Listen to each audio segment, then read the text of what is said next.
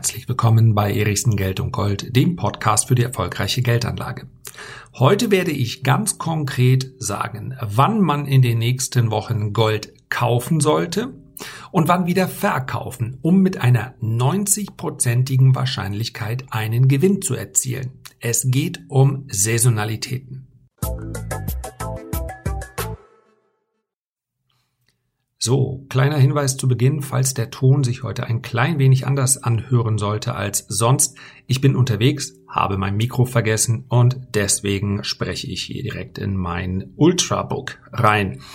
Das soll uns nicht davon abhalten, hier ein ganz interessantes Thema zu besprechen. Ich möchte nur am Rande noch erwähnen. Ich weiß, dass Ton und Technik wahrlich nicht meine ganz große Stärke ist. Ich stecke meine Energien so gut wie möglich in die Inhalte, Nächsten Monat habe ich allerdings das Ganze oben auf der Agenda. Werde mich also bemühen, die optimale Lösung zu finden. Weniger Hall, weniger scharfe Buchstaben S und so weiter. Das hört sich dann immer ein klein wenig unterschiedlich an, je nachdem, ob man das gerade über ein Smartphone hört, oder über einen Rechner, oder über eine gute Anlage, weniger gute Anlage. Also, ich bin an dem Thema dran und danke euch auch für zahlreiches Feedback. Wir sprechen heute über Saisonalitäten. Und das klingt erstmal ganz banal. Fast alle, die sich mit der Börse etwas länger beschäftigen, die werden die Saisonalität schlechthin kennen. Die lautet nämlich Sell in May and Go Away. Manchmal heißt es noch Don't forget uh, to, but remember to come back in September. Dieses Jahr war das ein klein wenig anders. Aber selbstverständlich können wir uns die vergangenen Börsenjahrzehnte anschauen und können dann sagen, welches waren denn beispielsweise die besten Börsenmonate? Und die weichen, ja, wenn es alles zufällig wäre, dann müsste man davon ausgehen, dass wenn der betrachtete Zeitraum nur lang genug ist, dass alle Monate mehr oder weniger den gleichen Ertrag an der Börse bringen. Wir haben also eine durchschnittliche Rendite, die liegt im DAX bei um die sechs Prozent.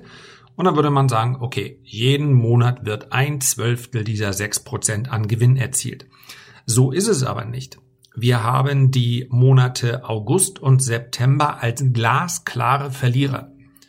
Das heißt also, dass hier eine deutliche Underperformance zu sehen war, während im April und im Oktober die Kurse mit einer statistischen Signifikanz, darum geht es, sehr, sehr positiv sich entwickelt haben. Januar und Februar waren beinahe komplett ausgeglichen. Insgesamt kann man sagen, dass das vierte Quartal, ja, der September ist noch schwach, aber dann Oktober, November, Dezember alle relativ stark. Im Durchschnitt. Darum geht es ja. Eine Saisonalität ist ein Blick auf die Statistik. Je länger die Reihe der statistischen Daten, die ich hier habe, desto aussagekräftiger. Natürlich lässt sich das teilweise auch fundamental erklären. Man könnte beispielsweise bei einem recht starken Jahresausklang davon ausgehen, dass die Institutionellen, die Fondsmanager ein erhöhtes Interesse daran haben, dass ihre Bilanz am Ende des Jahres einigermaßen ordentlich draus, äh, reinschaut, damit der Anleger auch sagt, jawohl, nächstes Jahr vertraue ich weiterhin diesem Fondsmanager mein Geld an. Deswegen wird dann nochmal kräftig auf die Tube gedrückt, wird gekauft und wie heißt es so schön, die Hosse nährt die Hosse. Wenn der eine anfängt zu kaufen, dann zieht der andere nach und letztendlich wissen alle, wir wollen einen positiven Jahresausklang. Januar, Februar halten sich dann alle wieder zurück und, und, und. Im Ölmarkt gibt es ähnliche Saisonalitäten. Dann gibt es im Goldmarkt immer mal die Erklärung der für mich im Übrigen nicht so ganz plausible Erklärung der Hochzeitssaison in Indien. Tatsächlich ist das, was an der Börse an Gold gehandelt wird, im Bereich der Futures so viel größer als der physische Verbrauch dahinter, dass man die ein oder andere Erklärung auch ruhig in Zweifel ziehen kann. Wichtig ist nur, es ist eine Betrachtung der Statistik. Und so eine Aussage, der August, September ist tendenziell eher schwach, der Oktober ist gut, der hilft mir in der Praxis nicht so wirklich. Tatsächlich muss man im Übrigen auch die Saisonalität sich ganz genau anschauen, denn ich kann noch einen weiteren Faktor hinzufügen, beispielsweise bei der Betrachtung der schwachen und starken Börsenmonate im DAX und kann sagen, zeigt mir doch bitte nur die Jahre, in denen in den USA eine Wahl stattgefunden hat dann sieht diese Statistik nämlich ganz anders aus. Mit einem Male ist der August überhaupt nicht mehr schwach. Also in Wahljahren in den USA, wenn man nur die betrachtet, ist der August nicht mehr schwach. Und es gibt sich sogar dann im Oktober eine Woche, die fast immer zu einem positiven Ergebnis geführt hat. Auch das ist letztendlich Statistik und deswegen an dieser Stelle, bevor ich jetzt gleich zu einer 90-prozentigen Wahrscheinlichkeit komme, und für die meisten Menschen ist das dann fast so viel wie, es kann gar nichts mehr schiefgehen. Der Warnhinweis. Ich habe im letzten Jahr an anderer Stelle über eine 15 Jahre alte Statistik in der McDonalds-Aktie gesprochen. 15 Jahre lang hat sich die McDonalds-Aktie innerhalb eines bestimmten Zeitraums immer nach oben bewegt. Eine Wahrscheinlichkeit von 100 Prozent. Und du kannst dir in etwa vorstellen, warum ich diese, dieses Beispiel jetzt hier als Warnung verwende. Tja, nachdem ich dann gesagt habe, und ich verspreche dir, meine Aussagen darüber hatten gar keinen Einfluss auf den Kurs, im 16. Jahr ist das natürlich schiefgegangen. Hab ich im Übrigen auch privat umgesetzt und habe einen kleinen Verlust realisiert. Punkt aus, Ende Feierabend. Deswegen 90% Wahrscheinlichkeit heißt, unter Betrachtung der Statistik wird es vielleicht wieder so kommen, aber eine Garantie ist das nicht. Persönlich verwende ich diese Statistiken im aktiven Handel. Den trenne ich, wie du weißt, ganz klar von langfristigen Investments. Persönlich verwende ich diese Statistiken als einen Hinweisgeber, als einen Indikator von vielen. Sehe ich beispielsweise eine aussichtsreiche charttechnische Situation und erhalte dazu noch ja, eine Statistik, die dazu passt, umso besser. Aber ich eröffne ganz selten, Ausnahme McDonald's letztes Jahr, da habe ich es einfach mal probiert, nicht geklappt. Ich eröffne ganz, ganz selten eine Position rein aufgrund einer Statistik. So, und jetzt kommen wir zu der 90% Wahrscheinlichkeit und natürlich habe ich mir dafür dann nicht irgendeinen Nebenwert rausgesucht, sondern nichts anderes außer Gold. Und das möchte ich mal ganz konkret beschreiben, wie diese Statistik im Goldmarkt aussieht. Wenn man in den vergangenen zehn Jahren Gold am ich klicke im Hintergrund, ich weiß auch, du hörst dieses Klicken, lässt sich nicht verhindern. 24. Juli gekauft hat und verkauft hat am 11. August. Also zwei Wochen, wenn wir es mal nur auf die Handelstage beziehen. Dann hat man in 90 Prozent aller Fälle einen Gewinn erzielt. Wenn ich mir diese Reihe angucke, dann kann ich es auch ganz konkret benennen. Es hat jedes Jahr funktioniert seit dem Jahr 2010, mit Ausnahme des Jahres 2018. Da gab es einen Verlust von 2,28 Prozent in diesem Zeitraum. Im Jahr 2019 gab es einen Zugewinn von 6,57 Prozent. Im Jahr 2017 2,4, 2016 3,19 Prozent. Im Schnitt waren es 2,7 Prozent, die Gold in diesen zwei Wochen zugelegt hat. Und wenn es einen Rücksetzer gab, tja, wir wissen, wie hoch er ausgefallen ist, denn es gab ja nur einen einzigen, dann war es 2,28 Prozent. Dementsprechend ist hier auch der Durchschnitt 2,28 Prozent. Also neun Gewinner stehen also einem Verlierer gegenüber. Und natürlich, das möchte ich an dieser Stelle auch sagen, wenn man sich für so ein Thema interessiert, dann sollte man es als ein Langzeitprojekt betrachten.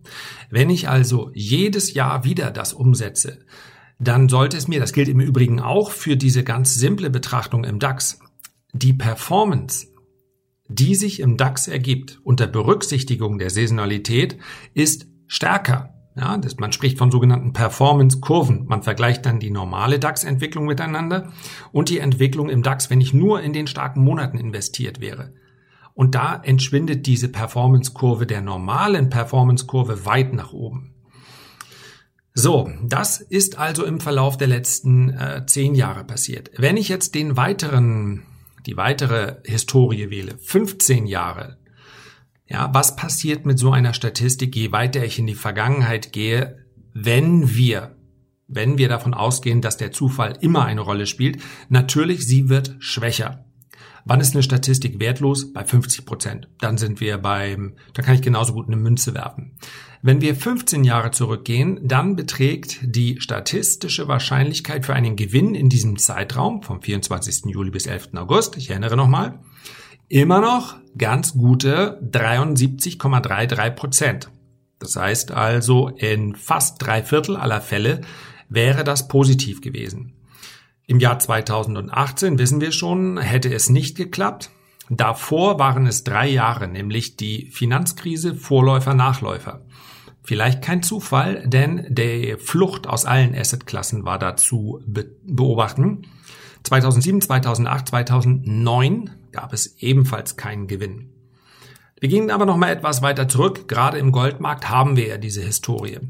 Bei 25 Jahren, und das finde ich im Prinzip den beeindruckendsten Wert, bei 25 Jahren beträgt die Wahrscheinlichkeit für einen Gewinn in diesem Zeitraum immer noch 72 Prozent. Und das ist tatsächlich sehr, sehr hoch. Wenn ich das optimieren möchte, auf Sicht von ähm, 25 Jahren, dann würde ich einen Tag später kaufen. Ja, das spielt aber praktisch keine Rolle. Also man sollte sowieso bedenken, es kann hier nicht um Timing gehen, denn eine Saisonalität ist nicht zu verstehen, ich kaufe an Tag X und verkaufe an Tag Y, sondern die Saisonalität wird dann stark, wenn innerhalb dieses Zeitraums die Bewegung stattfindet. Gemäß dieser Saisonalität steigt Gold also nicht zwei Wochen, sondern innerhalb dieses zwei Wochen Zeitraums steigt Gold um, ja, wenn wir uns jetzt das auf 25 Jahre anschauen, im Schnitt um 1,7 Prozent. Ob dann direkt einen Tag später nach dem Kauf, also am 25. oder 26. Gold 1,7 Prozent steigt oder jeden Tag 0,17 Prozent zehn Tage lang. Spielt für die Statistik keine Rolle. Wenn der Zeitraum sich immer weiter einengen lässt, ist das natürlich interessanter. Klar, ich könnte im Übrigen auch im Goldmarkt sagen, wir kommen da sowieso in eine saisonal starke Phase. Wenn ich Gold am 24. Juli kaufe und ich halte sie bis zum 8. Oktober, dann haben wir immer noch, also ein, ja, das sind zweieinhalb Monate, haben wir immer noch eine statistische Wahrscheinlichkeit von 65 Prozent, dass es steigt. Das ist also prinzipiell ist das die stärkste Phase im Goldmarkt, sehen wir mal vom Jahresauftakt ab. Wir gehen aber nochmal zurück auf die Statistik, die wir haben. Also über zwei Wochen ist das Ganze natürlich interessanter, als wenn wir über einen Zeitraum von drei Monaten sprechen, weil dann einfach die Wahrscheinlichkeit, dass äh, irgendwelche Einflüsse wirken können auf den Goldmarkt größer sind. Wir schauen uns auch nochmal die 52 äh, Jahre an. Dort sinkt dann die Wahrscheinlichkeit auf rund 60 Prozent. Aber auch über 52 Jahre lässt sich immer noch erkennen die Monate August, September und bis Mitte Oktober etwa. Das sind die starken Märkte im, die starken Phasen im Goldmarkt. Ja, so ist eine Saisonalität zu verstehen. Ich bitte daran zu denken, es geht hier selbstverständlich, wenn wir über den aktiven Handel am Markt sprechen. Keineswegs, wenn jetzt jemand auf die Idee kommt zu sagen, ich verkaufe mein physisches Gold und ich kaufe es dann zwei Wochen später wieder zurück. Ich glaube, es ist klar, das ist keine gute Idee, schlicht und einfach deshalb, weil die Kaufnebenkosten bei physischen Geschäften schon höher sind als der durchschnittliche Gewinn. Das geht dann nur über börsengehandelte Produkte. Es ist im Übrigen völlig egal, ob diese Saisonalität dieses Jahr auftreten wird oder nicht, auf Sicht von 25 Jahren, schwächt sie dann ja, wenn das nicht so kommt, das Ganze um ja ein 25. Also bitte nochmal, so muss es dieses Jahr nicht kommen. Aber der 24. Juli bis 11. August war eine interessante Phase. Ich werde mal schauen, ob das, wir haben ja momentan einen relativ starken Goldmarkt, ob das dann zu meiner kurzfristigen Einschätzung passt. Insgesamt sehe ich Gold und Silber mittelfristig sehr, sehr, ja, sehr, sehr aussichtsreich, wobei so langsam auch mal eine Korrektur angesagt wird. Ob die dann aber im August, September oder Oktober ja, kommt, das ist meines Erachtens noch völlig offen. Bisher haben wir da keine großen Signale in diese Richtung. Und äh, klar ist auch, wer so etwas mit Derivaten umsetzt, der muss sich auskennen. Ja, es gibt Xetra Gold, das ist ungehebelt börsengehandeltes Gold und zwar ein Gramm. Äh, es gibt äh, verschiedene ETFs auf dem Goldmarkt. Es gibt Optionsscheine. Äh, es gibt Knockout-Zertifikate. Egal, was du kaufst, du musst dich damit vorher eingehend beschäftigen. Ganz, ganz, ganz wichtig. Und wenn ich dir auf diesem Weg dabei helfen kann, dann mache ich das sehr, sehr gerne. Und wenn du mir ein ganz klein wenig dafür zurückgeben möchtest, magst, würde ich mich sehr freuen. Und da würde ich mich sehr freuen, wenn du unmittelbar im Anschluss an diesen Podcast vielleicht den abonnierst. Abonnieren wäre klasse, wenn du dir die Zeit nimmst, ein Feedback oder einen Kommentar zu hinterlassen. Wenn das möglich ist auf der Plattform, wo du das Ganze hörst, würde ich mich ebenfalls riesig freuen. Natürlich freue ich mich auch über fünf Sterne, wenn du sagst, ich möchte was Kritisches loswerden. Auch das ist völlig in Ordnung. Ja, das ist für mich die Motivation, das hier zweimal die Woche zu machen und ich freue mich schon aufs nächste Mal. Herzlichen Dank für deine Aufmerksamkeit. Ich freue mich, wenn wir uns beim nächsten Mal wieder hören. Wünsche dir bis dahin eine gute Zeit. Liebe Grüße, dein Lars.